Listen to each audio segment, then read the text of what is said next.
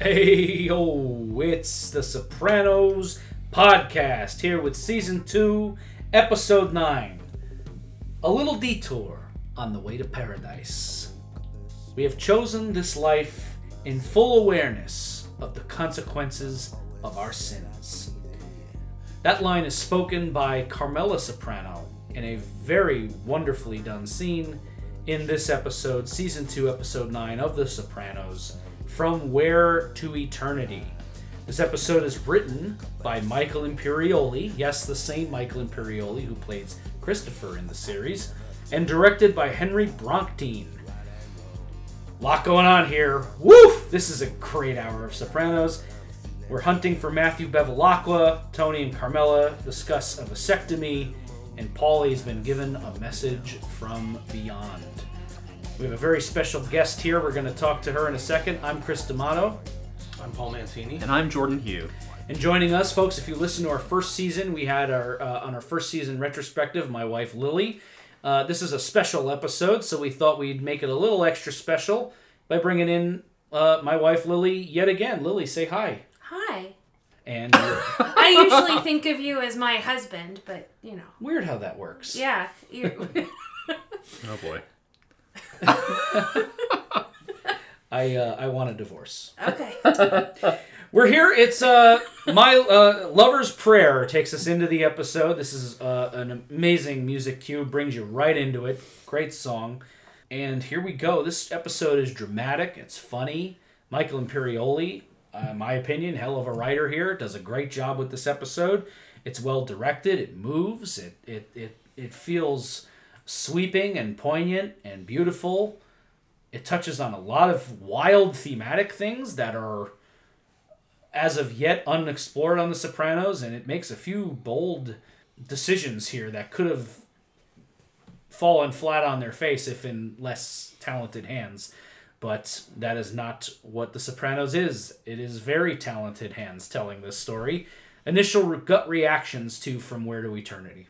Episode has enormous implications beyond just the plot and its characters because we're we're- never sure in life exactly what is beyond. And this is the first episode that really wrestles with that in a way that is concrete, right? It- you know, is there a heaven? Is there a hell? Is there a god? If we're living a life that is sinful and is full of consequences, what are those consequences? Is this a hallucination, a dream brought on by injury and morphine that takes place in the in between places of sleep? Or does Cullen the Psychic bring us to an actual realm beyond? And if so, what does that mean for people who engage in a life that is full of sin and therefore full of consequence? I don't know. Growing up Catholic, I communed with a lot of the ideas in this episode and the questions of sin and, as Carmela says, the life that they've chosen. There's a couple of complications. One is that not everybody has chosen this life. Some people have its elements foisted upon them. We'll come back to that because we have to deal with AJ in this episode. But Carmela might believe that, and the other characters might also believe it, but this episode proves that they weren't ready because they're all under this remarkable amount of strain because of what's happening and they're throwing up their hands because of these difficult questions and seeing them in that space is remarkably dramatic it's very effective this is a this is an all-timer for me this episode um, because of the way that all these themes are brought together imperioli does a brilliant job with this idea. And I think what's greatest about the idea is actually that it's pretty simple. One character has come close to death. These characters are at different levels involved in a criminal life and they're all Catholic. What does that mean to them? I always like to pay attention when I'm watching The Sopranos of, of usually the baseline is everyone's lying all the time, right? But w- a lot of truth came out in this too, and not always on purpose. Uh, the stress of the of Christopher being in the hospital really brought the truth out, and especially in that earlier part of the episode. And so I was really listening to when when characters would be truthful and when they're thinking they're being truthful or bel trying to get the other person to believe they're being truthful, I guess is another word way to say a lie. You can cut that out. But hey not everyone. gonna- no, I'm not. Uh, but um but yeah, it was interesting about how the stress brought the truth out, especially where we're talking about good and evil. where do these characters sit in the larger moral sense? It's a question that uh, these people probably don't ask unless they're confronted with these life and death consequences. And there certainly are here. They're seeing Chris flit in and out of life, and they're weighing where is my place in the universe, and what what what is out there? Is there something larger than all of us? And this is a question the show uh, explores from time to time, and it does so in a pretty bold way here. I'm excited to break into it. Let's go from the top. Uh, we're brought right into es- essentially, I think, a day or two after the conclusion of Full Leather Jacket. Chris is in the ICU. Great acting here by Drea de Matteo. She just looks in, in great makeup work on the show. Uh, their art department, you know, she looks like she's been crying for days and is exhausted and has been at his bedside. And you really feel for her. She was just so, you know, we talked in the last episode about how that scene with Chris and Adriana post coitus in Full Leather Jacket is just a, a little too happy by half for either of these characters to have been left in that state much longer. Sure. And here we are. Uh, the shoe has dropped, and he is barely clinging on to life. And that seems to be a constant in The Sopranos is that things cannot be left in balance for long. As soon as any one of these plots become too balanced, something comes to upend it, which is one of the reasons why it's such a great dynamic show to watch, right? You can't really just watch two happy people, right? So they don't let anybody be happy for long.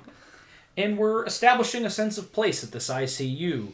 Sil and Gabriella come in. Gabriella Dante, by the way, played by Maureen Van Zandt, who is Stevie Van Zandt's real life wife. Oh, that's playing fun. Silvio's real playing Silvio's wife, uh, which I think is very sweet and very cool. So they have a scene there. They comfort Adriana, and Christopher's mother comes in. She tells Sil she wants the motherfuckers who did this to be quote in agony. Yeah, I I wrote as soon as I saw her, that is Christopher's mother. Oh yeah, Absolutely. Yep, hundred percent. Then we get out into the kind of waiting area. This is where most people who have had somebody close to them in in an ICU situation, kind of, you know, being an older person now in my thirties, older quote unquote. You know, I, I guess it's all relative, but you know, I've been in these waiting rooms with, with people in precarious medical condition. And uh, they, they nailed this vibe well. Everybody's like kind of like alert but tired at the same Yeah. time. And That's where you're camped out for days, weeks, whatever. You're the Death Watch, essentially. You know. It's kind of their hell, or at least purgatory. Like they're just they just have to wait, Yeah. and they're doing what the like you have to pray. And AJ's like, we are, but it's frustrating. We're starting to see some of that fraying. Um, it sets the mood perfectly because it's also clearly a Catholic hospital. Yeah. there's crosses on the wall and stuff. Pussy, Paulie, Tony, they're all stonewalling the detectives. I like that. Sure. They're they're you know, this is uh, as Tony tells Beansy several episodes back when Beansy has his own tragic hospitalization, you know, we wash our own dirty laundry. They're not going to give the detectives shit, even if they knew where Matt Bevilacqua is, which they don't, we find out. They're not going to give the detective shit. You know, No, they're going to handle this in house. and that is uh, what Richie is here to do give them an update. I like this recurring theme now. They talked in the last episode about, uh, I was wondering why the squirrels went quiet. They're talking about Richie's negative, quote, negative energies. Pussy refers to fucking negative energies when Richie comes in. And uh, they said he wouldn't show up unless he had something on Matthew. And then they take it outside. Puts a very quick moment where Paulie and, and Richie almost come to blows. Like it's like, what do you got? Back the fuck off, and just it happens that quick. And Richie gives the update. They have a potential lead, uh, some the name of some guy who might know something, but really it's very thin. Tony predicts they're going to have somebody coming to them within a matter of it's just a matter of time before somebody comes to us to score some points. Thoughts on our opening here, the opening moments through this uh, outside scene, what happens in it, the players at the players, and the story we're getting. Actually, quite suspenseful. Uh, like quite good setup, like enticing for a viewer, exciting. We're Um, dropped right in the middle of it. Yeah, you, Chris could die. Uh, I mean, you know, that could happen. We don't know how and where we're gonna find Matt. Uh, you know, i there's an excitement to it. Uh, when are we gonna get him? How are we gonna get him? Um, yeah, it's just it's incredible. The stakes are very high. You know, and that that's good. It, it really is. A, um, it, there's a, yeah, there is a tension here, and I think also it nicely sets up right from the beginning that there's some complications because ostensibly, and the characters often even say as much, that what they need to do really is be together. They need to come together and, and hold together in this difficult moment, which families do in weathering the storm. But we see that there's a tension here, that there's breakage. Number one, we as the audience know that Pussy being here and being emotionally supportive is one thing, but we know that he's a traitor. And we now know that these guys generally don't like Richie because, oh yeah, he's a fucking dick. Um, and mouths off to Paulie, who outranks him, once again, not smart. And obviously, this is only going to fray more and more because shortly after this, Carmel and Tony are going to go home, and they're not quite on the same page either. So, It's nice because, um, as per usual, you feel like you're just there. I felt like I was in the, the hospital waiting because I also care about what happens to Christopher. I also don't want him to die. He's one of my favorite characters, particularly coming off D Girl, right? And and um, so I was there. I was just with it, right, waiting to make sure everything was okay. But also on the familial sense of I know what's going on and I know all the gossip and that kind of is what comes up at the hospital too. Who's good with who and who shouldn't be here, you know? Yeah. all Very of real. that. Very real. They did a great job of dropping you right in the middle of it, which is admirable, not easy to do, and uh, they did a great job. Moving on here, uh, we get a little scene while the guys are outside between Gabriella and Carmela, talking about this character Ralphie Ritaldo, not a character we've met or, you know, no spoilers here, but will won't meet.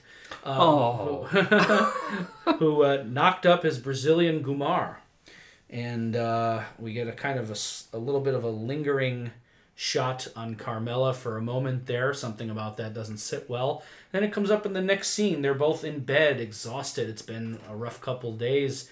Tony uh, tells Carmela, you know, you might want to get some sleep. We got another rough day ahead of us.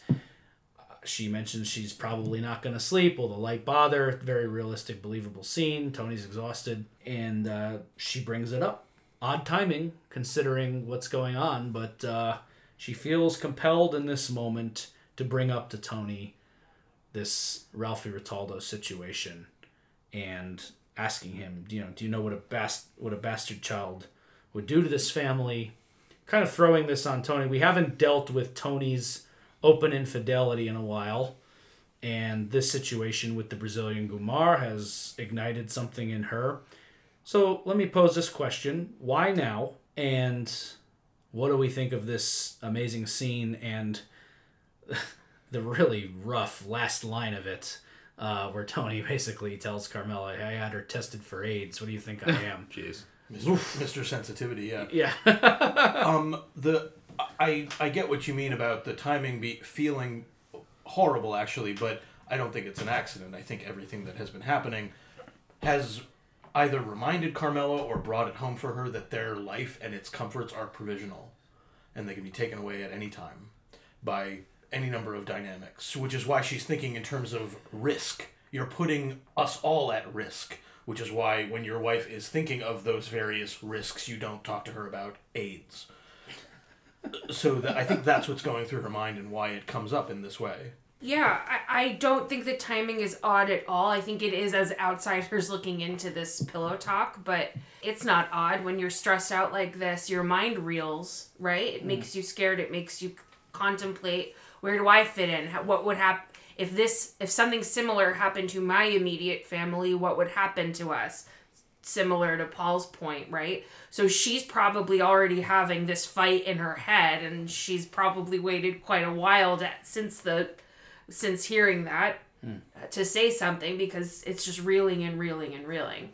Yeah, jumping off that, I think two things. I think it's it's not really randomly brought up, uh, as as you've said, both of you. Um, I think this is something that's always been on a low boil in Carmela's mind, right? She's never been comfortable with the whole Irina situation, at least not totally. And now she feels like the family is threatened, right? Christopher is mortally wounded, and there is a matriarchal sense in her that feels like the family is threatened and she needs to protect it. And this to her is an open door to I don't know another attack. It's some more vulnerability. This uh, needs to be protected. This this this is, this is something that could hurt them. I want to wait more to talk about this specific thing until we get to the scene, but there's a quote later that Tony gives Melfi that says, Everyone involved knows the stakes. And to what degree do these people want these stakes thrown up in their face? Uh, you know, Right. it, it's, it's, Carmela knows that this is an ongoing thing with Tony, and she's made her peace with it for the moment as best she can, as she tells Doctor Phil in the previous, or uh, Father Phil in the previous Doctor Phil. Both are That's equally total- useless. So there you go. as she tells Father Phil in the previous season, uh, you know, she's made her peace with it as best she can. But look, that's very upsetting. I mean, infidelity in a marriage, in a normal marriage, is obviously a horrible thing and and and a, a crippling problem to a couple's happiness together. Um, this situation where it's ongoing is also problematic. What was really, I think, disgusts Carmela to the point where she gets up and fucking leaves the bed is not just the the high risk involved, but like the fact that Tony there's no argument for a crime of passion here. He took he, he the fact that he was so deliberate and thought out in this affair that he thought to go take her for an AIDS test. This is a planned, premeditated affair. And that's just too much for Carmela to swallow at this particular point in time. And so she gets up and gets out of the bed. That's that's not something you want to hear. I mean, even if it uh, if, it, if it were just something that happened in the heat of a moment, it would be bad enough on a marriage. But the fact that he's premeditated it enough to take his Gumar for an AIDS test is just horrifying to me. Um, But won't entertain a vasectomy. Yeah, yeah. She brings up that uh, he wa- she she wants him to have a vasectomy, which is where I this think it's a reasonable request to your husband who is just blatantly and Yeah. adulterous, but right. And by the way, at this point in the episode, she's not asking that he end his affair or end future affairs. Nope. She's says just if saying that you don't have a bastard child by another woman, get Yeah. this vasectomy, which is also interesting because says- it's like, you know, she's almost saying, I can't prevent him from never cheating again, but at least we won't have any kids by this, you know? Yeah, she says if you're gonna keep doing what you do, at least take you know. Yeah, that's rough. It's a, it's an uncomfortable scene, especially given the backdrop of everything else that's going on. And then we get back to uh, "Lover's Prayer," which picks up and kind of ca- the song carries us through the episode. The diff- three different verses of it, very well done. This is a big contender for favorite music cue in season two. Uh, when we get to our retrospective, it's just so well done. It's a perfect song. It's it's it's employed perfectly. It moves and drives the episode through to the next beat. When we kind of get a little bit of uh, back to the back to the ICU. This is like back to the hospital music, and um, Paulie's sanitizing his hands. Pussy's sitting there with the shaving kit, just kind of looking around. Adriana's asleep. Code Blue in the ICU. Heartbreaking acting here when Aid sees that they're that's Chris's room and they're working on him and he's flatlined and Paulie and Pussy have to kind of hold her and she's crying and breaking down. Very well done performances. Um, and then we see Tony answer the phone at home and I've mentioned before how Edie Falco can do no wrong. This is such a good episode for her. Uh, yeah, she fucking kills it. That, that I love that moment where she pokes back in at the phone call, and they just look at each other, and it's like "Mm, back to the hospital we go. Uh, maybe they got an hour or two of sleep, you know, and then back out.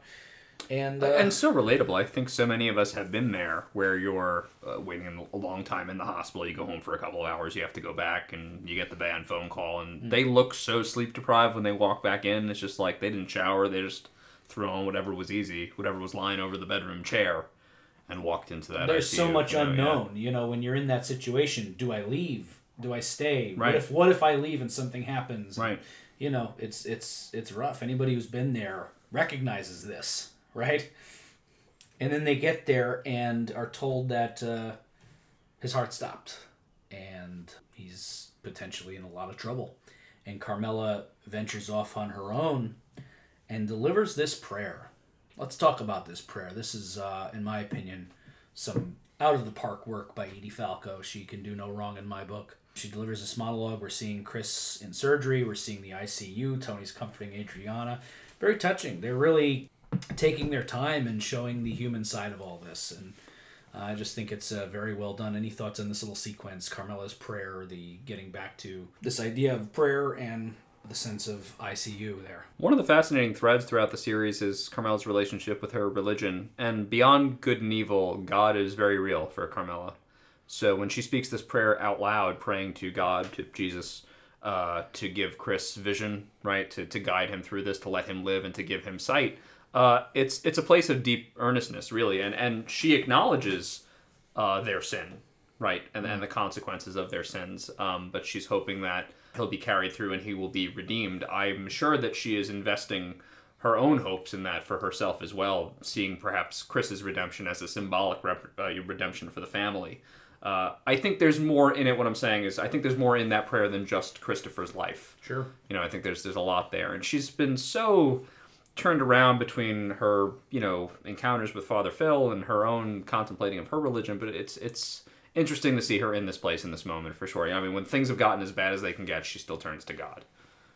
You know, other characters are not praying, not authentically, not actual prayer. Right. It's a very powerful moment. Edie Falco crushes it as always. And I think there's something to Carmela's connection to religion. Later in this episode, Tony will accuse Carmela of being only religious when it suits her. Let me save you the time. He's right. Uh, she does that all the time. She comes back to it. She moves away from it. But no more, no less than Tony talks about poor Italian Americans when it suits him, or talks about his code when it suits him. So all these characters have been just totally overwhelmed by this, and you're seeking the various comforts wherever that may be. And I think for Carmela, there is a searching here. But what will end up happening, I think, much like Paulie, is that you're talking to other people about it and talking to Chris about what he went through, but you're trying to square it with yourself. Mm. So that's kind of the journey that these characters are on. But the, and this is the beginning of that journey for Carmela and how she'll get to a certain depth. Once again, Carmela, though duplicitous and a liar like a lot of the other characters, also has a kind of awareness or imagination and an openness that will lead her to a self awareness that I think is admirable by the end of the episode. So, th- this crew doesn't so much care for the mirror being held up and there's a lot to say about you know if christopher can't make it what does that mean for tony? What does that mean for me? What does that mean for my kids you know christopher so far and again i will respect your no spoiler policy but christopher represents kind of the hope of the younger generation, right? But if he's if, if he can't make it through or if he's going to hell, like what chance do do Tony and I have? I'm reminded when you say that of the scene uh, earlier this season where Carmela is fighting to save Angie Bonpensiero's marriage, but in doing so, she's actually looking for reasons to stay in her own marriage. She's fighting for her marriage, and she's fighting for yeah Chris's soul. She loves Chris. We all love Chris, but she's fighting for her soul. She's fighting for Tony's soul. Uh, she has to believe in redemption because other than that, if, if, without that, uh, this is a very bleak universe she's found herself in. and, and speaking to your point, the camera starts on her with her prayer, and actually we'll check in on everybody while she is praying. We'll get like a voiceover almost as it the camera rolls over everyone. Uh, and I think Tony has his arm around Adriana in that moment as we were kind of scanning along. Yeah, beautifully lit scene. I like the way she's lit. She's wearing white and looks very kind of angelic and sweet there. It's a very well done sequence. Yeah, but specifically asks, grant him vision, which is Yeah. what we will uh, see as we go forward. Correct.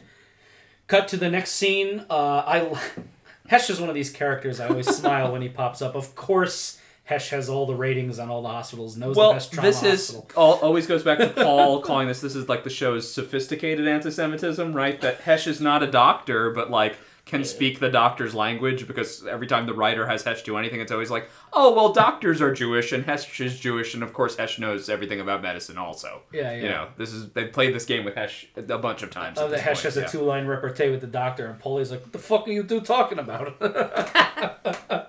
Paulie always with the laughs. Uh, that's not the last Paulie laugh we're gonna have this hour. Um, we find out that when the doctor comes out, that Chris was clinically dead for a, at least a minute, and he has asked in his he, he's but he's stabilized. They find out he's he's okay. He's awake, and they may be out of the woods as far as is he going to die. So that's a moment of relief at this point, and maybe 15 minutes into the episode or so. And uh, he's been asking twice for Paulie and once for Tony. Interesting combination. You'd think maybe Adriana or, or something, but uh, Tony and Paulie get called in. We get this sweet scene. Chris is uh, out of it. He's definitely morphined up. Tony's being very kind of sweet with him. He Chris apologizes. I'm sorry. I know you're mad at me. Nobody's mad at you. Chris describes a near death experience, which has been, you know, it's kind of one of the phenomenons of modern uh, medicine and spirituality. As people see, do seem to go through this. Lily and I had a brief conversation. Uh, we're not sure. I mean, you know, we'd have to do a little bit more digging on the science of it, but like, you know, it, does your body uh, flood with certain chemicals that might create certain hallucinations in high stress environments? Stuff like you know, like DMT. Not to, I, tr- I promise, folks, this is not going to turn into an episode of the Joe Rogan uh, podcast here, but you know these these hallucinogenic drugs or or, or you know hormones that pump into your blood at, at moments like this are they a gateway to other dimensions or is it just fucking with your brain who knows here but chris reports a vision of hell Yeah. and the vision of hell uh, again provided as sort of a laugh line as quote their hell which is uh, the emerald piper an irish bar where it's st patrick's day every day for all eternity Sounds like my hell too, Christopher. yeah no it's definitely I didn't actually think of that as funny. Really You read that as a laugh line? That's a I- laugh line? I think so. It's like sort of like you know what what what would hell be for Italians? An Irish bar where it's St. Patrick's Day forever. Oh, sure. I think that's funny. Yeah.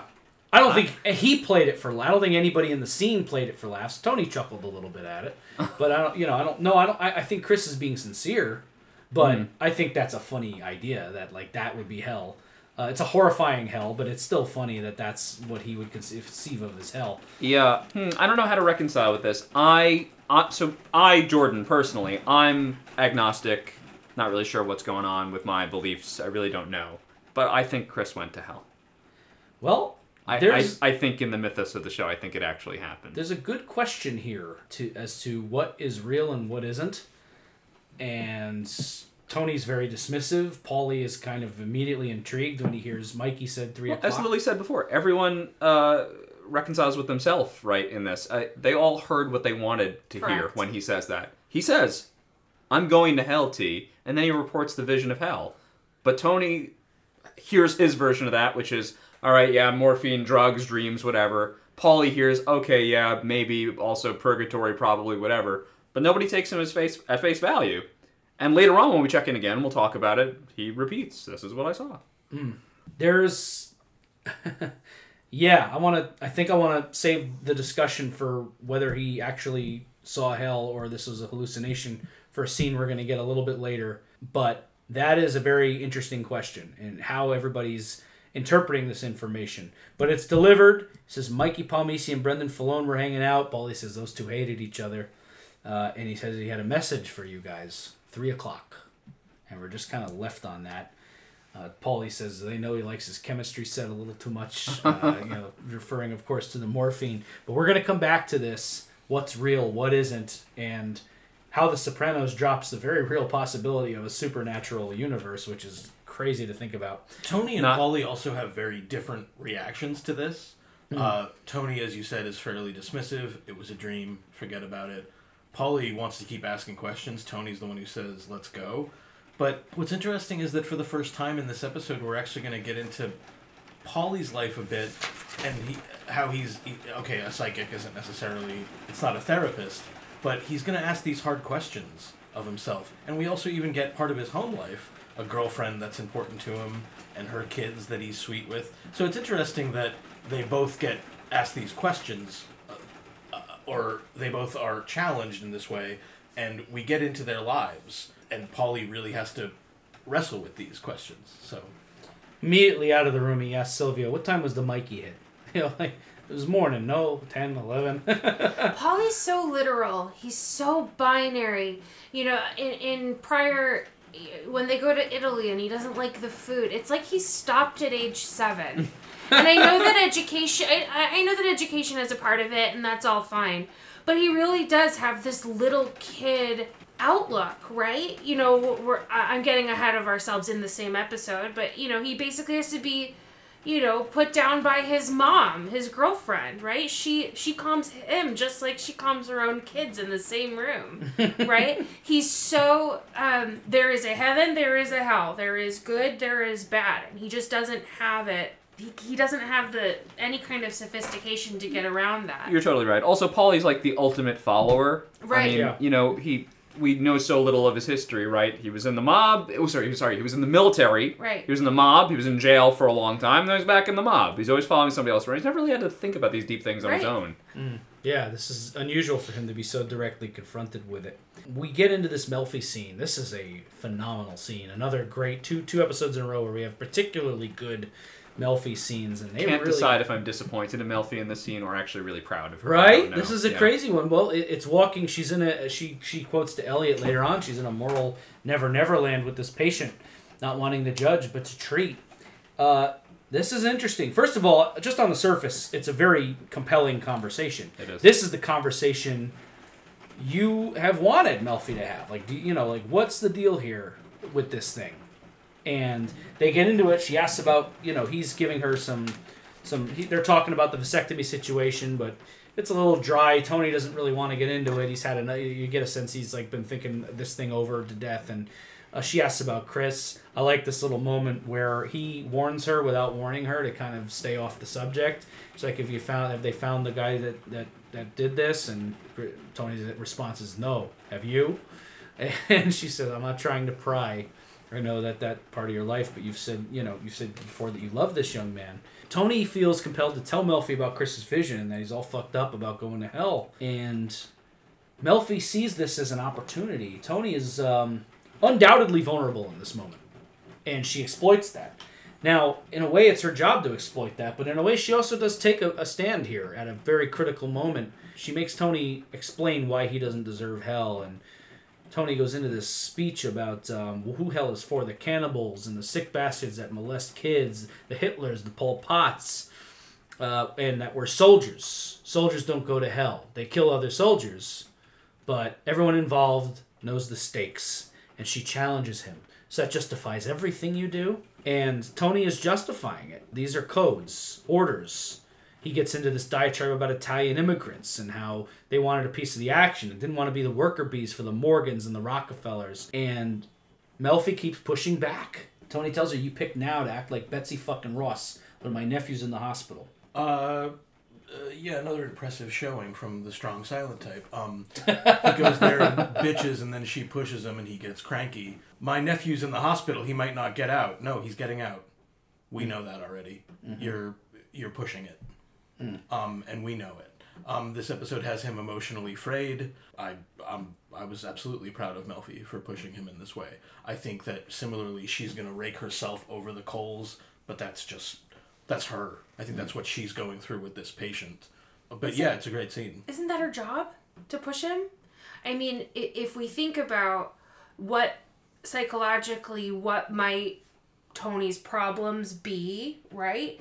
It's her job to question and push him and make him think about other ways and get him out of his routine to help him learn, right? Absolutely. And so if she doesn't push him on this and and and call him on his shit, you know, It's a he's tough- not going to learn. It's a tough thing though because Elliot says to her in their therapy scene later, which we'll talk more about in detail then, but he does say something. He asks her a critical question: "What do you hope to achieve with this man?"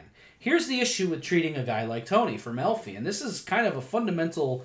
This is so compelling to me because it really gets to the fundamental nature of their relationship, in in why they're in therapy and what either of them want to get out of this. That's a big question. How does Melfi treat a guy like Tony without passing judgment on his lifestyle? You know what I mean? Yes. You know, as a therapist, I would imagine you try not to pass judgment on your patients. I, I think you can meet them with good questions. You can meet them with uh, some degree of compassion. I think she comes very close to moralizing in this scene, which I think is it's bad. It's it's good in the sense that like you know we hope it will lead Tony to being a better person or putting him in a better place. But I I don't know that that's her job. Do you know what I mean? I, I don't think those questions were helping him work through anything. What was he going to discover? That he's actually a bad person? Uh, I think he knows he does bad things, but we've already heard what his opinion is on his morals and the decisions he chooses to make in this life. He's a soldier. It's war. Everyone knows the stakes. To him, this is all fair. Right? If you accept those stakes, you've got to do certain things. It's a business. We're soldiers, he repeats again. We follows co- we follow codes and orders. He's immune to her moralizations because he's internalized this code that makes everything sort of acceptable. Yeah, what what can she do with that? Elliot poses the right question. What do you hope to achieve? Is he going to not be a mobster at some point? Is he going to go back on this code? Is he going to give up the idea that we're businessmen and soldiers and say what instead? We're all bad people and we deserve to go to hell? What was she hoping to get out of it? I don't know. But again, as the viewer, I'm proud of her. I, I'm like, you should have said this sooner. But I'm also like, uh, but where do you go from here? What's the next session?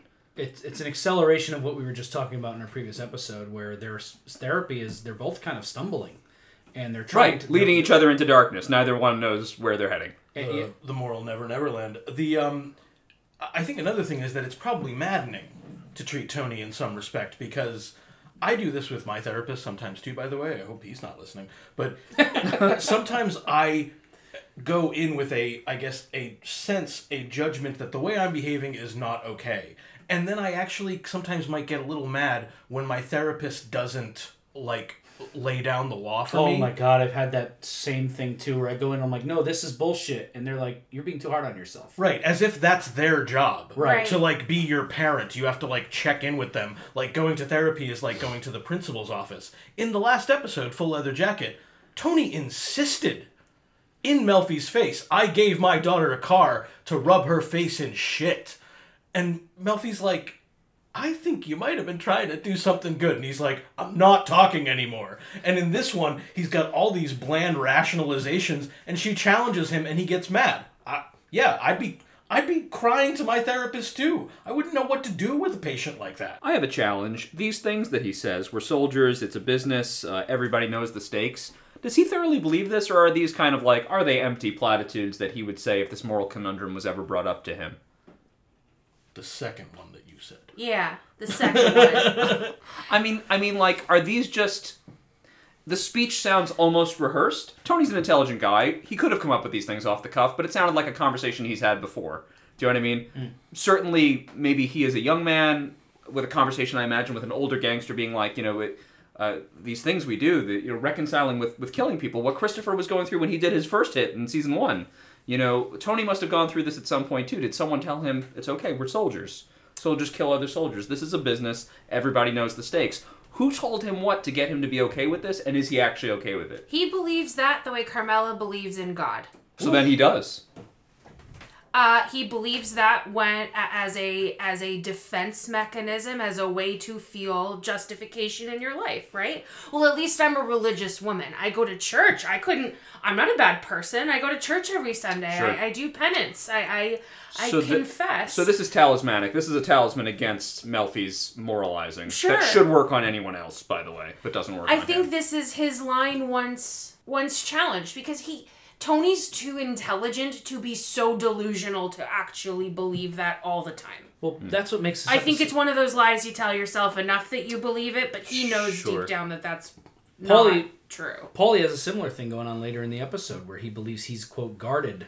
He's supposed he should be guarded from all this stuff. He had a, you know these things covered by his I actually want to talk about that scene when we get to it. Do want- oh, absolutely. Well, Yeah. we're gonna get there. It's a little bit later, but That actor also, uh, sorry, that scene also features an actor I really like. I want to oh yeah, talk about. yeah, he's great. God. But um, That's uh, Peter McRobbie. He's great. Yeah. but t- t- bringing it back to this point that's that's stressed in this scene is like that's what's so fascinating about this whole thing is that these characters have wrapped themselves in these things that they have to tell themselves to justify their lifestyle. Carmela has the the Christianity. Um, Tony has this soldier's code. Paulie has his donations to the Catholic Church. He thinks that's enough. But Chris is sitting there in bed, you know, as a reminder that hey, that all might be bullshit. Hell might wait at the end of this road. What hell looks like, I don't know. Maybe it's an Irish bar for Chris. Maybe it's utter ruination or nothingness for the rest of them. But are there justifications and validation is going to be enough to save them? And this question of salvation and vision, it's all just so big, warm, tingly stuff. I know we're talking about Tony and Melfi's office, but to I'll get back to that. It'll all connect. But Tony has to get a vasectomy because if he does have a child out of wedlock, it unravels her entire facade, right? She can pretend nothing's going on in her head, even though she knows. We know she knows. He told her in this episode again, right? It will unravel everything. So if I am not a descendant of the Costa Nostra. Cosa Nostra. Cosa Nostra, sorry everybody. Cut that out too. The the Cosa Nostra. Nope. Um, if I don't believe that I'm a soldier doing this, everything unravels and I'm just a gangster. Yeah. Mm. We can't just be something. It has to be our purpose. Nobody believes they're the villain in their own story, right? Mm. I'm the protagonist in my story. So if I'm the protagonist, my husband can't have a, a baby with his Gumar, and if I'm the protagonist, I'm fighting for a mission, right? Mm. I like that a lot. That's true, Lily. I think when you the point you're making is so key. Like when Carmela says to Tony, "Do you have any idea what a bastard child would do to this family?" In part, she's saying what it would do to me and who I know I am. Yeah. Right. Yeah. Big questions. That's why I love this episode so much. They really. Some episodes are very personal of this show, and then others just broaden the scope to universal things like this. And it's just so fascinating to see these characters in this niche of life having these thoughts and these conversations. It's it's you know probably a lot of conversations that people who were analyzing the show up to this point had in their kitchens about what Tony does and what Melfi should be doing to treat him. Great shit. We're gonna move on here because I'm sure a lot of these topics are gonna come back around in the back half. But uh, we get this hilarious moment and pathetic moment of Paulie laying in bed waiting for the clock to strike 3 a.m. And uh, he pops up, he hears wind chimes. He's there with his Gumar. She seems lovely. Paulie, uh, we get a little bit of more information on Paulie. We haven't had much of his personal life, and we find out that he's not married. Uh, this is a Gumar of his. and She has her own kids. Again, didn't I didn't find this scene funny. I'm not. Maybe I'm. I think I have the wrong read on this episode. No, no, no, sorry. no, no. I you're you're we're allowed to have different reactions to it, man. I think it's it's funny that he's sitting there with a clock, like just. That waiting- is funny. Yeah, Okay, yeah. yes, yes. I don't know. I was just I I didn't laugh. I was you know I don't know. I just always find Paulie innately funny. He He's got is. such Oh, he's got such funny. big features. The way he opens his eyes like a muppet, like it's just. I think that's how I see him in Yeah. the show. Yeah. a lot of times. No, I mean, don't get me wrong. He's very tormented, and this is dark stuff. But it, you know, Well, three o'clock has a lot of significance, right? We'll find out in the plot exactly the significance of three o'clock, allegedly. But um, three o'clock is uh, it's brought up in multiple horror films as like demons will disturb you at three a.m. because it's in mocking of the Holy Trinity. The Ghost of Christmas Future visits Scrooge at three o'clock in the morning. Uh, th- there's this this feeling of dread. It's it's the most hopeless time of night, right? It is the dead of night. Yeah, I, I don't know. Uh, there's something very ominous about it, and yeah. uh, you know. Uh, I don't know. I, it wasn't that funny to me. well, he's scared out of his mind. I get it. Here's why I did think it was funny. He is scared and he's looking for answers, and the girlfriend tells him a pointless story about a wedding. I love, I love that story. So there, so there's one question about three o'clock. What if it doesn't fucking mean anything at all? Right. Which is why, for example, the the story then doesn't cut to another thread. It cuts right from that to Paulie going to the hospital to see somebody that he ostensibly can get answers from. Deliberately wakes Chris up. oh yeah, is- I love great. I wrote that moment down because it's like Michael Imperioli. I love the writing here. Paulie jostles a chair very deliberately to wake him up. Paul says, "Oh, I'm just tidying up. Go back to sleep." And Chris responds, "Tidying up." Like, you're, you're not, you're, you're not Every scene is about the opposite of what it appears to be about. On the surface, this is Paulie going to say, "Ah, you didn't go to hell," but Paulie's Uh, looking yeah. to save himself. Right. And to Lily's point, um, Paulie asks very literal questions about Chris's vision. Was it hot? Yeah, Did the folks have horns or the buds of horns? those those goat bumps. Um, because in Paulie's mind, it's a The binary. devil- this is what hell is like. There's the devil fire is and heat. red. He has The devil's a- red. They've got horns. Hell is hot. Nobody's ever, you know. Right. So then this idea of purgatory is brought up. You that went to purgatory, my Yeah, you saw a vision of, of purgatory. Chris does a little bit of questioning. What is purgatory? It's a little detour on the way to paradise, which is, of course, the title of our episode. The bigger question, or the or the bigger piece for analysis here, is that uh, by definition of what Paulie thinks purgatory could be, which is like a holding place until he get he too will get into heaven in six thousand years, is you know what if this whole structure is false? Uh, what if there is no afterlife? What if there is no purgatory? What if in fact life is the whole experience, and that heaven and hell is all contained within life? Or if there is some kind of afterlife experience, what if there is, in fact, no purgatory and the little detour was your life? Uh, big, big, big philosophical questions, especially for religious folks. Well, especially for Catholics who are Yeah. led to believe that what you do now affects later. Well, if there is no later, what was the point? Right. Yeah. Yeah, Paulie's really wrestling here, and he's he's uh, his I don't know where the fuck. By the way, I have no clue what his source was on that math equation. You add up all your mortal sins, multiply that. Like I can't. Someone I told can't- him that. I can't find that anywhere. Some- Well, Someone because told like him a that. child, someone told him that and he latched onto it, Yeah, right? yeah. It's I mean, there was a time in the history of the Catholic Church when literally you could buy spots in heaven correct. with patronage. right. so- Uh, indulgences. Yeah. Indulgences, Yeah. Oh man. Um, but like, actually, he's not so far off. I, I mean, yes, the math is ridiculous, but like, I, I've had rosary beads like any good Catholic. I stole something. All right, take out your rosary beads and do do a line of the rosary beads, and also you know twenty Hail Marys and fifty Our Fathers. It is that kind of a system. Hmm. So I, yes, it's childish, but I don't blame him for putting some faith in that because it's kind of the kind of thing you get told, in in a way. Yeah. I like his confidence that he could do 6,000 days standing on his head. Like a couple of days here in eternity terms. Yeah, it's funny. It's so funny. But also very sad and, and pathetic and Oh, know, yeah. dark. Right. We get uh, Melfi and Elliot now. We talked a little bit about this scene already, but Melfi is in tears. She's scared. The first time, she's taken a stance.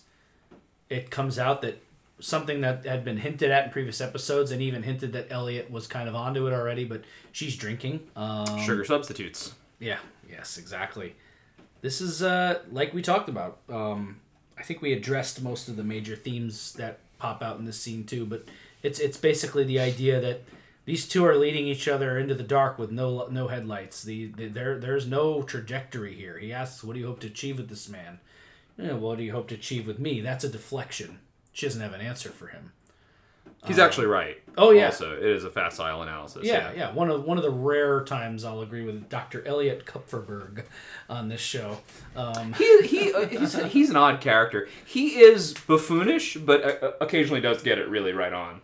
Yeah, and this is also one of the rare moments when, in their therapy, Melfi can't like clap back at him in the same way because usually Melfi is so skilled that even in her own therapy she can go back and forth with him, but she's a mess. She, I really felt for her. yeah. Um, even if some like emotionally, it felt like she's really been through it, and I don't know, for example, necessarily if her fear of Tony is uh, totally rational. But again, that doesn't necessarily matter. Like it's her her son up at Bard, feeling too exposed. She is uh, gone to the edge here, and it's it's it's messing with her. I, I'm not used to seeing Melfi with a pile of Kleenex, Yeah. used Kleenex next to her, mm-hmm. having to wipe her eyes. And you know, you know, Dr. Elliot too just to great point Paul just to go back a little bit he has to be both buffoonish and smart because if he were only buffoonish why would she stay this show's too too smart for that we would all know that she'd go find another if he weren't suiting her at hmm. a little bit right he has to be right sometimes for her to buy into the therapy itself hmm. she wouldn't waste her time yep. At least his water bottle didn't make an appearance this Thank episode. God. Yeah, maybe, maybe that's how we know that this was a scene where he was actually onto something. Right, they're like, now play this one for real, Bogdanovich. Leave that behind the desk. Leave that. Behind. I love the, the idea that they left that prop as part of the set. It's so essential to his character. That oversized water jug. She gives him this tripe about oh, it's a professional and ethical responsibility. That's just another character on The Sopranos lying. I don't buy that for a second. That's the line she tells herself. You know, that's that's about as real as Carmela's Catholicism, or to, that's a convenient thing. Tony's code, That's her convenient. Yeah, right. it's a convenient go-to. That's the therapist. Uh, that's like you know that's the written PR line. That's not that's not legitimate. And uh, he, she says, "I'm scared." And you know, we the viewer are able to help Melfi as much as Elliot is here. All he can say is, "I feel for you."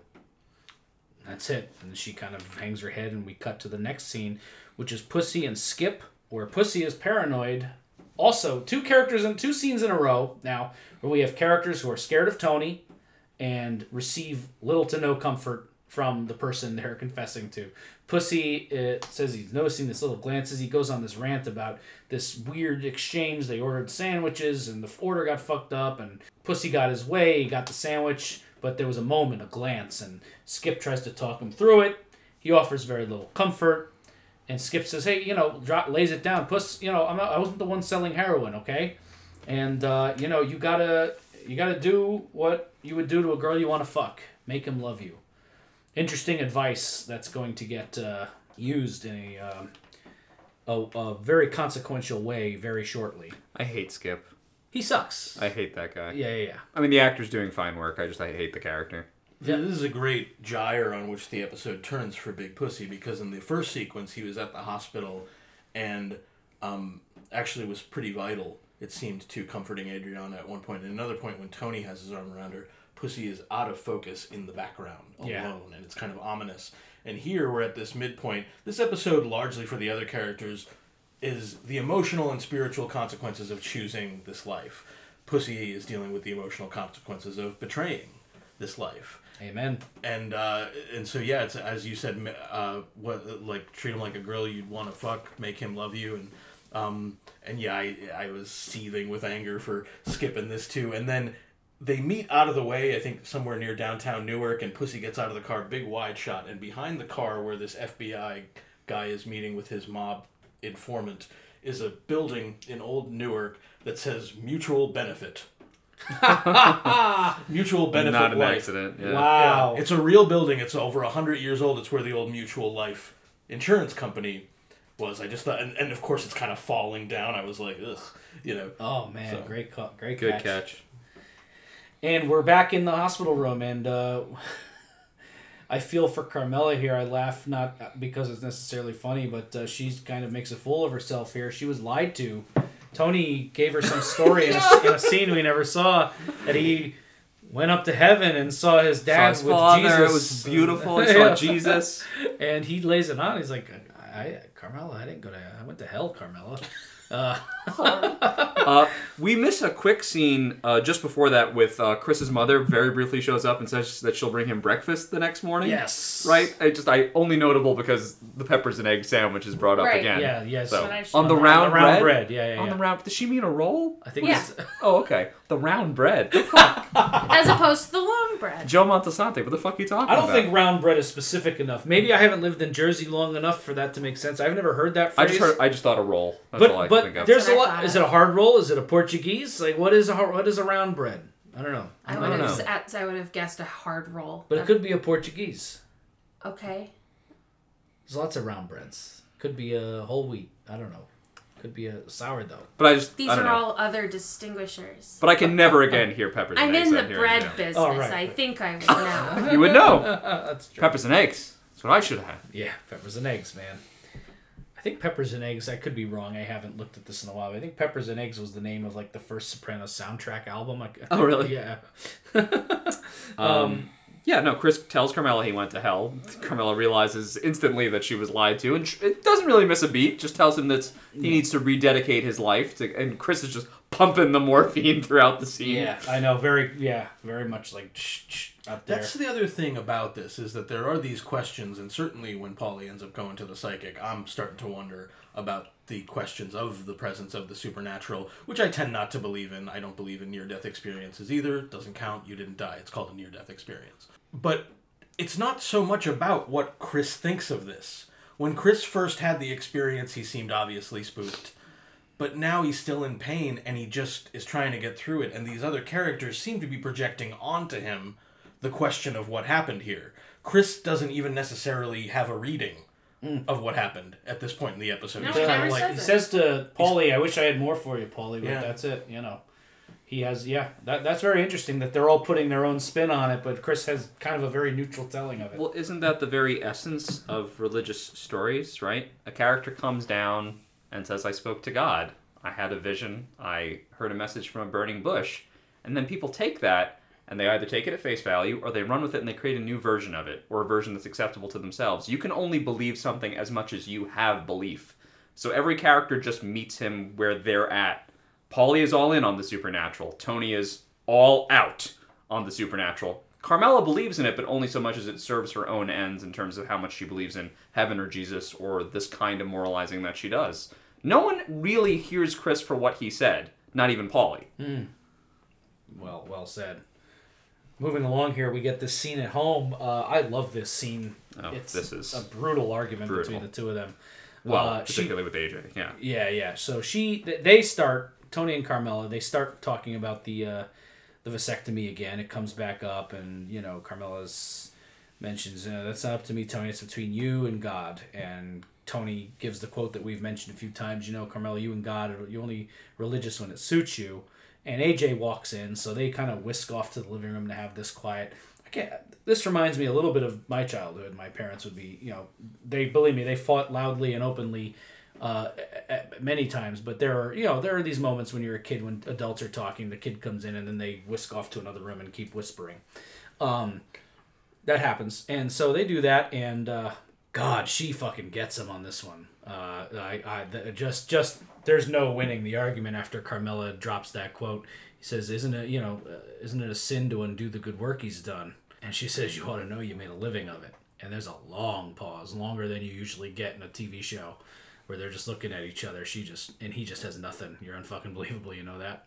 Well, and then that, that collateral damage will then ricochet onto AJ immediately because he can't beat Carmela, but there's someone he can get. Yep, King of the Ricochet, and AJ drops a tray of lasagna or pasta, whatever it is, and Tony just. Well, all I, I, I wrote woof for this scene. It's just He brutal. completely unmans him. yeah, There's I, I was trying to like think like what is the worst thing you can say to your son, right? So hmm. first he just insulting like his whole being, like his physical self, right? Hmm. You just ate dinner an hour ago. What are you doing to yourself? You know, this is my male heir. Oh my god, you know. yeah, it's brutal. All AJ actually did was drop a dish. I mean, really. Yeah, That was the consequence of dropping a dish. that is so unbalanced. That's that's unhinged. Yeah. Right? Yeah, it's the- monstrous. I mean, it's the epitome of dysfunction. Like th- this whole thing has them all obviously fried, and it wa this explosion was coming. It it's a horrible way for it to happen. I mean, I, I did write down after I watched that scene whatever happened to Gary Cooper because Tony is a whiny fucking bitch, and he flips out in this scene. It's. I think, as Jordan said, like almost just envisioning the worst thing you could say. Not to mention the the specifics fucking make my head spin. Like he's shitting on AJ because of his diet. Way to lead by example. yeah. And he says to him of this question, I guess, of like eating, having bad eating habits. What the fuck are you doing to yourself? Coming off of a conversation with his wife about the details of a vasectomy, instead of having a conversation about not cheating on your wife. the levels of dysfunction are barely penetrable to me. So the scene is stunning. It's very hard to watch. Somehow it's it, seems made worse by the fact that some of it anyway initially seems to go right past AJ like he's like what even just happened. But he gets enough of it and uh, it, it, it's it's tough to watch and it's um and I love my dad and we get along great now but he could also sometimes ricochet his anger. And in spite of what some teen- teenage boys say about their dad I think they really usually love their dads and AJ loves Tony.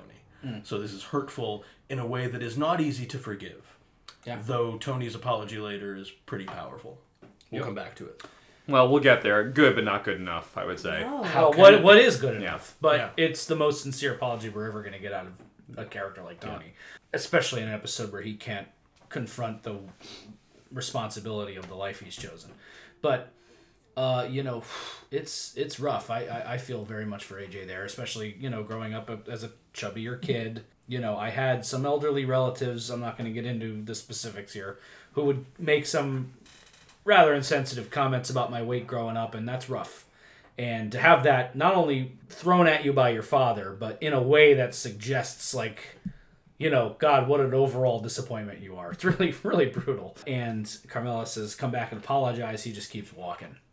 Rough, horrible scene. Doesn't feel good. Tony's been emasculated by this vasectomy conversation, and he just dumps all of it right onto AJ for no good reason. Yeah, AJ. Uh, you know, we'll see more in the in the subsequent scene with AJ, but uh, AJ is feeling the cumulative effects of his father's disappointment in him.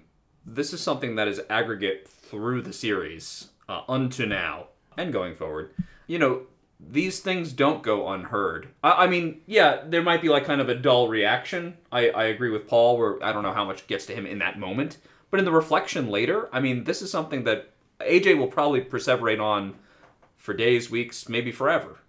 You know, uh, Tony has unwittingly created a permanent traumatic moment. Yeah, you never forget so- your parent telling you something like that. Yeah. You d- you just don't. If the if the weight comment wasn't enough, this is my male heir. Yeah, look at that. That means a lot in that family. Yeah, Okay, you're the son in the Italian family of the mob boss in the house on the hill. Hmm.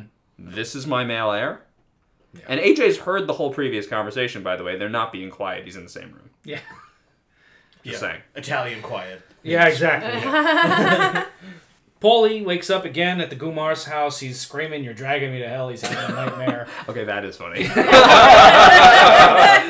Ladies and gentlemen, we got him.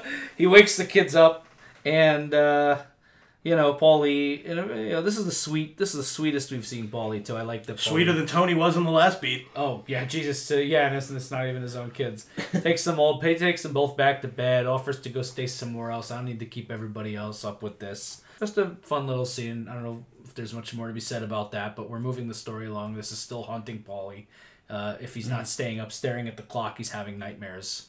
It seems that the scene in the hospital with Christopher did for Paulie what Paulie wanted it to. It made him feel better. But now that he's still having the nightmares, it pushes it forward, and the uh, the young girlfriend is gonna suggest this guy Cullen. He's a psychic. Yeah. So in Nyack. so, you know, quality. Right. So yeah, she suggests this guy Cullen, psychic in Nyack. Then we get this interesting little scene here, a uh, little uh, luck on this part of Pussy. Uh, he's having a, mm, don't know. I eat some gabagool provolone and that bread. That all looked pretty good at Satriale's. Uh, what a dumbass though. I think this guy could have gotten a lot more than twenty. 20 bucks. bucks? Yeah, Yeah. Jesus, that's at least a hundred. I mean, maybe two. You know, you probably wasn't he like a lot more thrilled to get that twenty? twenty bucks, yeah. baby? He also, like, he says the line, I, I hope you remember me. And, Yeah, like, yeah. as the viewer, you're like, we'll never see this guy again. Absolutely. yeah, that- that's the irony. Here is he's just as much of a douchebag as the guy he sold out. yeah. Um, he's another Matt Bevilacqua waiting to have his life ruined. Well, Um, Paulie also outranks Pussy, Yeah, but Paulie is a bit off the reservation here. yeah. He's like in a spiritual crisis. I was wondering, is it again like a Sopranos type of irony that Paulie's emotional fragmentation or whatever redounds to Pussy's duplicity and his benefit of bringing himself closer to Tony? Yeah. He gets this information and he gets to go. Oh yeah, you see him. He gets like a he pumps his fist a little moment of like, Yep. yes, this is gonna get me. You know, he's gonna do what Skip offered him, and giving being the one to break this information to Tony, that's gonna put bump his status. It's all about what have you done for me lately, and uh, you know, it's also the twenty bucks is also just another commentary I think on just how cheap life is in this world, uh, where you know this this guy is going to get killed off of this information and he got 20 bucks for it. That's just stunning. And we're here. Now it's time for a conversation. First of all we're in the psychic scene so we're gonna we're gonna talk about how fucking funny this is by the way. Paulie just yelling and and and the react the way tony Sirico is handling it i let like I, I can't help but laugh when the when the psychic comes over to him at that first moment and paulie just stands up like, "Wha- what's the matter you know like what's going on All right, so I'm putting this out here now, and I'm for the panel, for all three of yous, okay? Make fun of me if you want. Again, I've said I'm personally agnostic. I don't think the show is. Cullen the Psychic. We can interpret Christopher's vision however you want. yes Cullen the Psychic is real on the show. yeah He's real. The show has made that choice. and that's why i wanted to wait until this scene to talk about it So it's not changing me as a person. This is a fictional show. Uh, ghosts are not any more real to me now than they were before I saw this episode. But in the world of The Sopranos, they've made a stand. Cullen can contact something or someone. Is it, as Paulie claims, satanic black magic? Right? Uh, you know, shit. is it witchcraft, as the priest uh, will a- acknowledge later in another scene? What is this then? it's crazy, and this is what I meant when I said in the introduction that they make some bold, uh, they make a bold uh, choice here to have this psychic pull up a name, and they even go far enough to establish in the next scene that there's no way the psychic could have been running a scam on the guy. He Right. probably called from an outside And- phone. He used a Ted Hughes as a nick as, Uh-huh. a, as a nickname. He pulls up a guy that Paulie killed 30 years ago by, By his real name. Charles Pagano. Yeah. Fuck. The show has declared that something real happened there. Yeah, and who else knows that Paulie got poison ivy when he killed Mikey That's, Palmice? that's also true. Correct. Also I mean- true. And uh, this psychic, just in terms of portrayal, in terms of like the writing on the episode from Imperioli and, and the team, the psychic is midway through another positive interaction with someone in that circle when that scene opens. Right, it Right. establishes his bona He's fides. es- establishing that like the guy's legit, and nothing about that scene puts him on us as a con, right? Yeah. So, yes, we got a chuckle when Cullen, the psychic from Nyack, is going to talk to the dead. That is funny. Yeah. Uh, that makes him sound like an idiot. So you're going in with the expectation that this is going to be a really fucking funny scene. The psychic is going to be a wackadoo. But then the psychic is very real. And the camera work is real. Yeah. Because the camera work isn't played as a joke. No. Yeah, it is funny when we get up in Paulie's face and the things Paulie is saying is funny. But when you get things from Cullen's perspective and he's just looking into the corners of the room, you can't tell me as a viewer you're not imagining that there is a shadow, there is a shape, he's talking to something somewhere. They get you these can't shots, see it, but he does. They get these shots of nothing, and the camera's just kind of rotating a little bit as if it's floating. It's So the show, at least in that scene, decided uh, that Cullen has some actual ability. which brings back us back to your point that Christopher and you know you said you believe he actually visited hell. Whether he did or not, I don't know, but that's not an invalid interpretation based on what we have just seen. That he very well could have gone to actual hell.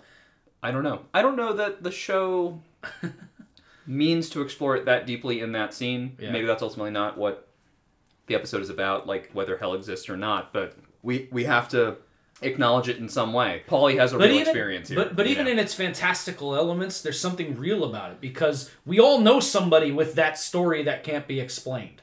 You know what I mean? We all have a friend who has a ghost story or who has Right. something that happened to them that can't be explained. Well, the only thing that we have that we can reconcile comfortably is that this encounter happened to Paulie and not to Tony. Do you know what I mean? It happened to a character that frequently strange things happen to this person. And it's just like, oh, another Paulie story. Ha ha ha. But it's totally real. You know? Yeah, Paulie reacts with anger and he the satanic black magic stuff, but that actually seems to mask that something has been touched that he knows that this is quite real. Just as the humor, I think, masks that it's a real spiritual crisis. So it is interesting. It's The Sopranos is not the kind of show where we're going to keep investigating the supernatural or the paranormal. Could you Right. imagine? Um, but it is the kind of show where characters have to deal with the the weight of this kind of experience. So that's what the fun will be to come out of it. We closed out the scene with Paulie yelling, quote, fucking queers and throwing the chair at the empty space where the ghost of Mikey Palmice hangs over his shoulder. And he goes back to uh, the Bing and they have this scene where they kind of, again, verify that, uh, you know, there was no way the psychic could have concocted this without some kind of actual inside knowledge. Tony's question, did you ask, does he know where Matt Bevilacqua is? 'Cause, uh, That was great. Say the second part. yeah, because uh, we're out here busting our ass and you're fucking around in Nyack. You know? Did you ask the fucking Ghostbuster that? Just to fucking bust that. Yeah, yeah. Uh, I believe uh, uh, Paulie says I'm dragging a bunch of fucking ghouls around Oh, yeah with there's me. no denying right? it, T. Uh, yeah, I guess so. Uh, Tony acknowledges, you know, you bumped off a lot of heavy hitters in your time, and you think they're fucking following around Mikey Palmice. Yeah. Uh, but maybe it doesn't work like that. I don't know. We're not interested in investigating the rules here. Uh, Right. os- just ostensibly, as- there are no rules. yeah, just as death could make brothers of us all, and Mikey and Brendan Filone would be friends Yeah. in the afterlife. What I guess what I'm saying is this: if if Paulie's experience with Cullen the Psychic and Nyack is legitimate at some level, could not Christopher's vision of the Emerald Piper, the ominous Irish bar on St. Patrick's Day, as some vision of hell? Could there not be some validity to it? Of course, especially especially since they went through the effort of not only the psychic identifying Charles Pagano, whoever that was, but specifically bringing up evoking Mikey Palmice. That's no accident. Yeah.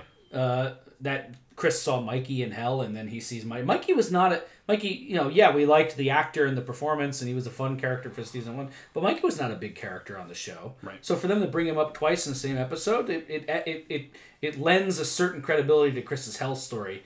Not any kind of confirmation, but just leaves a lingering enough doubt that anyone thinking about that, that it would drive Paulie nuts. It's a lingering enough doubt that Paulie is going to be thinking about this for a long time to come. And if there wasn't an interesting question, if there wasn't, as Jordan said, some possible validity, then Tony's denial in this scene with Paulie could be total. There would be no lie to give to it.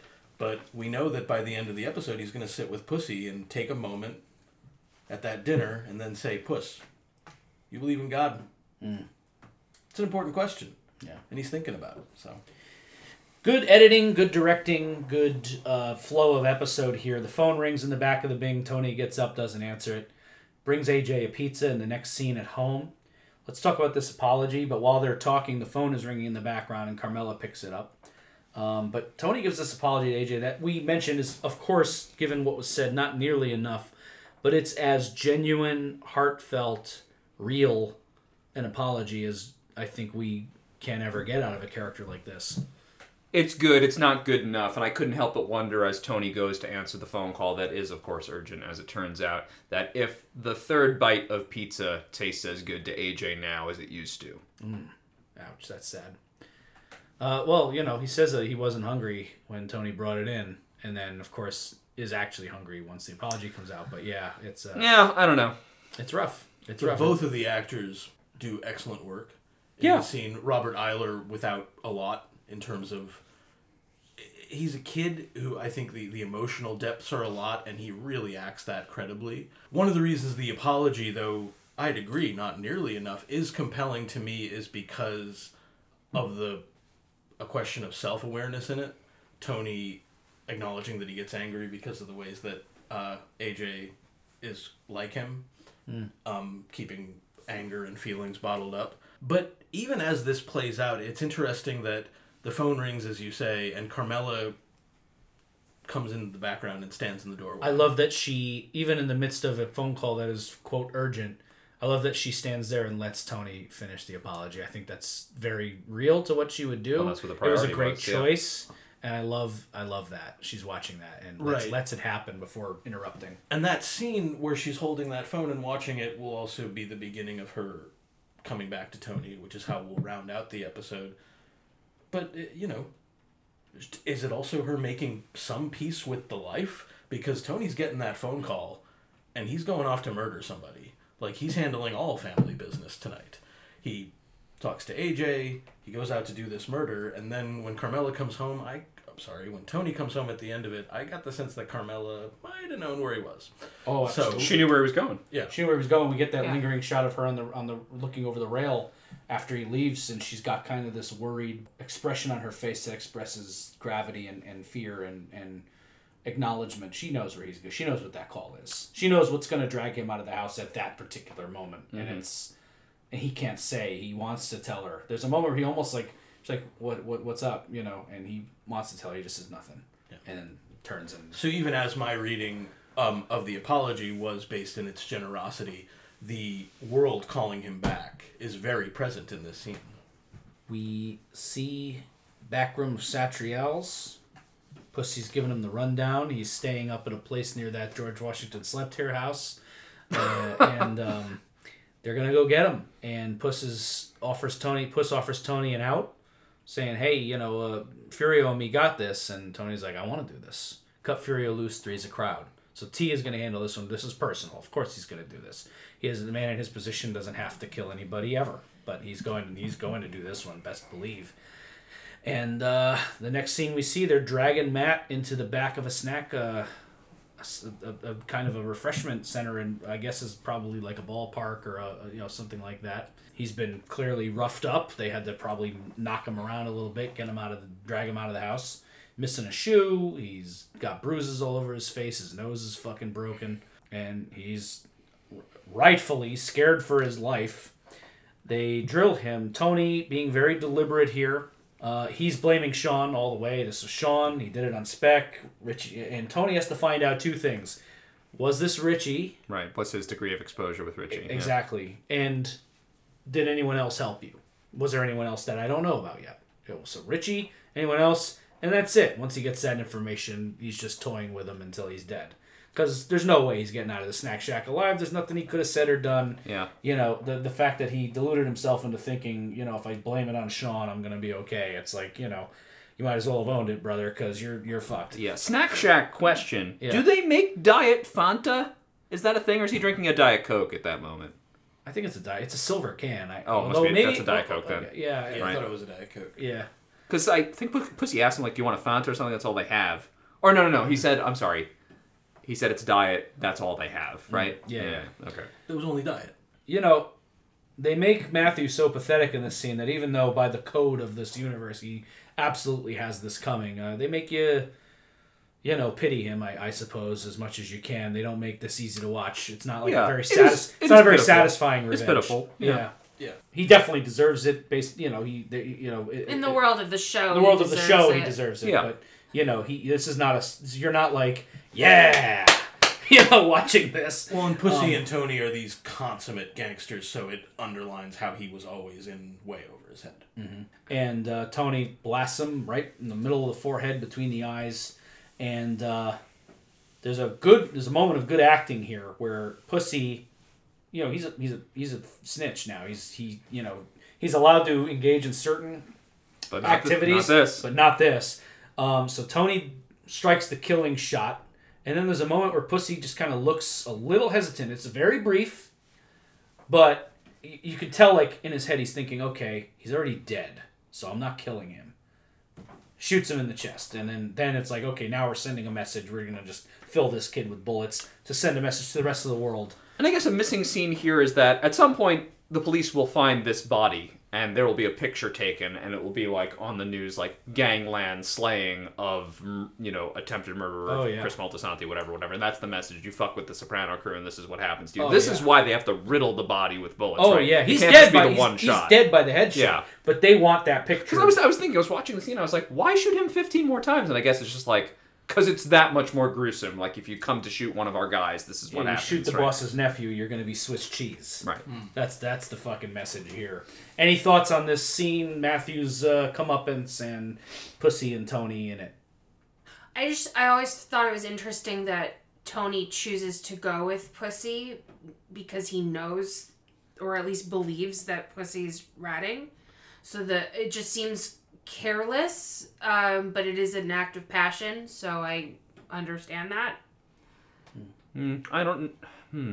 That's interesting. I don't. Like why know, would he go uh, why would he go with Pussy on this one? I don't know that Tony has accepted that yet. Yeah. I think he has. It's buried in a subconscious somewhere. he but I don't has the he's- suspicion. But, yeah. I, I think. I just think it's a careless moment on to- from Tony. No, you're sure. right. You're totally right. Yeah. When Pussy mentions in the earlier scene to Skip, and he says it was a glance. Uh, I don't think it's paranoia. No. I think Pussy really knows Tony that well, Well, to know when something's and wrong. we as Yeah. viewers of the show, Um, if you think back to the very first episode of season two, where he's accepted Pussy back, but like the camera goes into s- uh, like a Zack Snyder esque slow motion while he's uh, Take that the fuck back. I'm, sorry, I'm just kidding.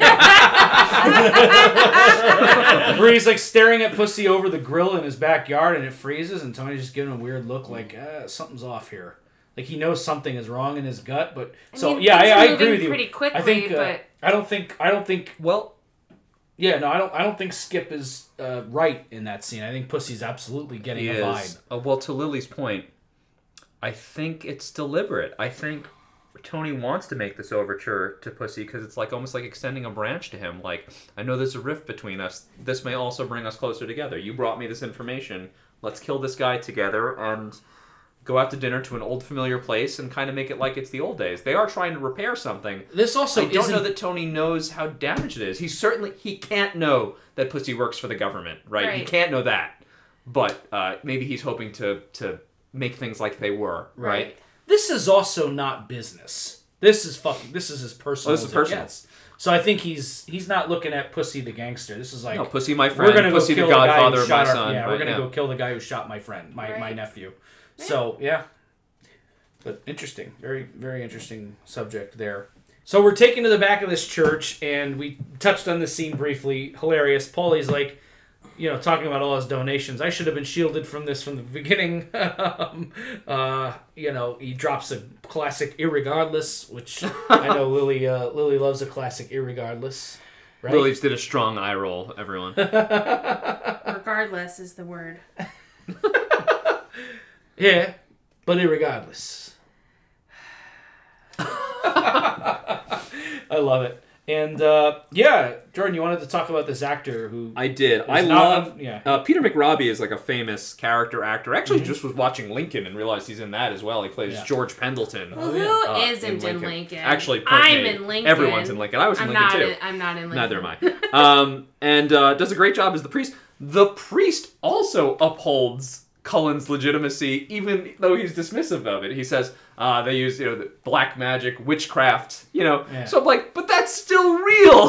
you know, it doesn't say he was a con artist. He says he contacted Satan. I'm like, that is still real. You, you're acknowledging Satan is in the universe of The Sopranos as a character. Um, so I thought that was wildly funny. Also, just Paulie's Paulie's belief system is crumbling, right? He believed. Yeah. I fixed the organ for the church. I gave you new whites when you needed them for the altar boys. Yeah. No more of that. You can have none of that because you're not holding up your end of the bargain here. I'm Yeah. supposed to be protected. He believes in the system. He believes in the old world Catholic Church where you can tally up your venial sins and your mortal sins. He believes in indulgences, right? And that system is crumbling before him Yeah. because here he is confronted by actual supernatural turmoil and it's doing nothing for him. Yeah. And it's all he, he thinks it should all just be math. Like you can buy away some of the yeah. If you balance it enough with the donations and the whatever, you can do a little bit of this and a little bit of that and it'll it'll all balance out. But years of donations and this is what this guy sees fly, floating around me. Um, and I should have been covered. Irregard, I should have been covered by my donations. Uh, you Should have been immune to all this shit. And we Yeah. get a scene between Paulie and um, a I think it's a carving of Christ Yeah, uh, up in the in the sanctuary of the church, and Paulie kind of walks from him. Mm-hmm. He he it does, he doesn't look on the face of Jesus with adoration. No, he kind of looks upset. like he's upset. He's mistrustful. And right? that There's the- particular and that particular doubt. statue of Jesus looks very sad and forlorn as well. Like Yes. he's losing something as well. And I take it as almost like Paulie walks from God in this moment because he realizes like I think I'm I'm damned. Mm-hmm. Yeah. Right? Nothing I have done is going to save me. This whole system of beliefs that I've put together aren't real. But what I what Christopher has seen is real. Or or what this guy Cullen has seen is real. And and Paulie kind of walks from God in this scene. Or at least walks from his former system of beliefs. As absurd as a lot of Paulie's complaints are, it is interesting, and I think this priest embodies it with, again, like priests still think it's maybe cool that they smoke or something. um, but the the the lack of an ability you know, among not just Catholicism but organized religion to address problems in people's lives. Um, Carmela is the most devout Catholic on this show, and she's really like a fair weather fan. So I think you saw in this sequence that you know there's something disconnected here, and uh, which and so there's a beautiful shot right at the end where Paulie leaves, and the that sad looking Christ statue is overlooking this space, and it's empty. So We get a sense that uh, there's a tradition being fulfilled here by Tony and Pussy getting a, uh, a nice fancy steak after a hit. Uh, they talk about when they did a while back. Uh, Tony and Pussy popped a quote. Tony popped his cherry that night, and they get a steak together. It, Tony tells a funny joke about the rich man and a poor man buying their wife uh, Christmas presents. It's very funny. Um, not, don't need to repeat it necessarily. Just go watch it. It's great. Uh, um, and you know they share a nice laugh in a moment. They're having a beer. They're having a steak. Uh, man, that, that steak looked delicious too. I was gonna say I kinda wanna know what that restaurant was. I'd Yeah, yeah. and uh, you know, he asks Puss, "Do you believe in God?" And Puss gives an answer, "I do." He does. Um, thoughts on this little scene before we get to the last button? I think Tony's trying to reclaim his friendship in a way. It was not important for him just that Pussy went to do the hit on Matt with him, but that they kind of consummated it by going back to their old place and trying to rekindle their friendship. A darker look would be um, to pick up on what Lily said earlier that Tony's suspicions are still boiling underneath the surface, and that this is this too is a test almost. Like, let me take the fake version of Pussy out to dinner and see what this feels like. But there does seem to be like a genuine effort at reconnection. Tony makes an okay joke. Pussy laughs a little too hard at it, right? Um, there's a certain ease of conversation, but there is a tension there too. Um, so yeah, interesting scene for a lot of reasons. Yeah, I guess it's kind of dark to bond over murder, but wouldn't you gotta get it where you can? and they do. They do connect. They have a natural affinity for one another. But you know, Pussy's betrayal hangs over everything like a cloud. So it it has this doubleness to it. It's a it's a funny scene. There's a lot of nice shots. The the the coloring in the window behind Pussy almost makes it look like stained glass, which I think is deliberate given the episode's themes. Um, so it has a it has a warm look to it. It's compelling in that way. There are funny jokes in it, but something seemed both genuinely moving in the characters' connection and d- tense and even dire, as Jordan said, in what is not spoken between them. Well said. Did anyone else think like I, I know that this couldn't happen, but Tony says, "Can I ask you something?" And there's a beat, and Pussy looks up, and there's a gap, and you're like, "Oh my God, is he going to ask him about the wire, about Skip, about Yeah. turning state's evidence? Were you the rat? Are you the rat now?" And I thought that was going to be the question, but the actual question was the question of the episode, which was just, "Do you believe in God?" And I was actually sort of relieved in that moment, but I'm like, that's how good the show is at building tension, which is where, you know, we we're actually having a conversation about, you know, talking about God and our beliefs, but underneath what they're actually having is a conversation about loyalty, fidelity. Is this friendship still intact, you know? Mm. Yeah. This last scene is so exquisitely acted. I, I makes me almost tear up talking about it just because it's such good work on the part of these two genius actors. God, I miss James Gandolfini sometimes, man. Yeah. Um, is a beautiful scene with um, Tony and Carmela. It's the end of a long emotional episode, and they're still taking their time. There's long gaps between these lines, and they're looking at each other. And Carmela has this ex- this kind of knowing expression on her face, and Tony sits down and they start talking. What do we make of this last scene here, and what is spoken in between them, and how we uh, pan out. I love the last shot of the episode, just their hands kind of coming down in the sheets, and then we pan over to the, the angel statues. It's a beautiful way to end. As Lover's Prayer, of course, comes back in. Thoughts on this final scene? We've had a long problem in the show that these two don't fuck, you know, and they finally get down to it, and it feels like earned, like something is repaired, at least in this moment. It's one of the most sensual moments they've ever done on the show. Uh, it is powerful. The way it's shot is also powerful. They keep cutting closer and closer until the frame is the two of them face to face. Very intimate. What can I do? Prove it to me. And it, it the way it all comes together again, sensual, passionate, romantic, uh, human, exposing much like the song itself, Lover's Prayer, which has this great vibe that has colored so much of the episode.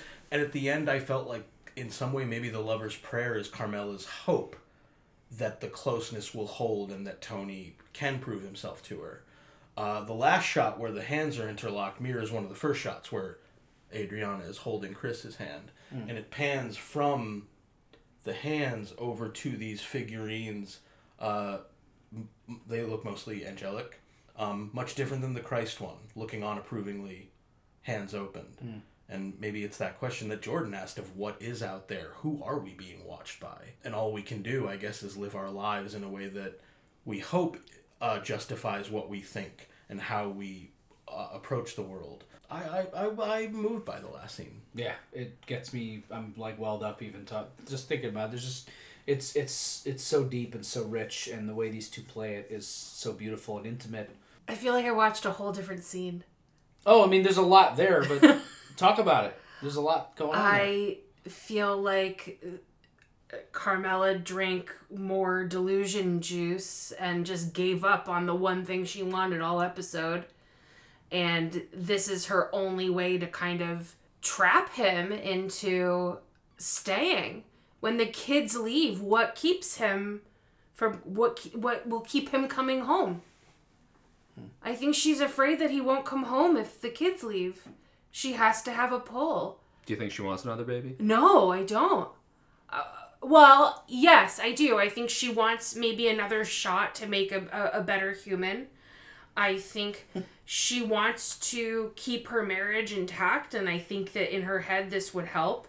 I find this scene extremely sad and defeated. Interesting. Defeating. I love the physical acting right in the beginning of the scene. I actually, uh, I don't know.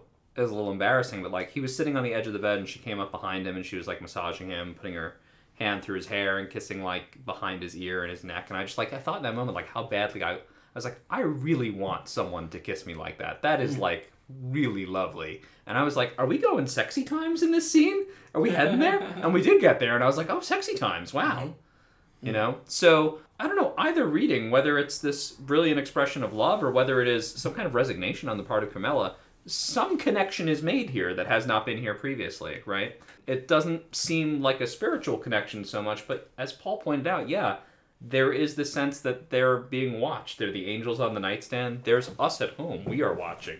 And interesting, and I don't know whose theory of the scene this supports necessarily, or that we even need to have a definitive answer on that, because I think both are valid interpretations or reads on on the scene, and both can also actually be true, by the way. Yeah. But um, Yeah. what's interesting to me is this idea of Carmela and these guys and these people in this episode in this world using these codes and these ideas when it's kind of convenient for them or as a way to validate their existence. Carmela tries to get Chris to change his life and works the whole episode at, at trying to save Chris and praying for vision and, and whatever. What drives her to come on to him like this is she knows damn well what he just did. So something about seeing Tony go out and kill this guy who did this to Christopher. It's almost like what Tony said in a way is true that everyone involved knows the stakes, and that includes Carmela. And by Tony going out and fulfilling this role and seeing the apology too, something in what Carmela sees in Tony in those last few scenes brings her to this place that we see in the last scene. So whatever you think of that last scene, it's Carmela has seen something and is and is acting out something that has changed her perspective in the last few scenes. Tony asks, "Are you trying to drive me crazy?" Because she does have a shift, a radical shift in priorities here.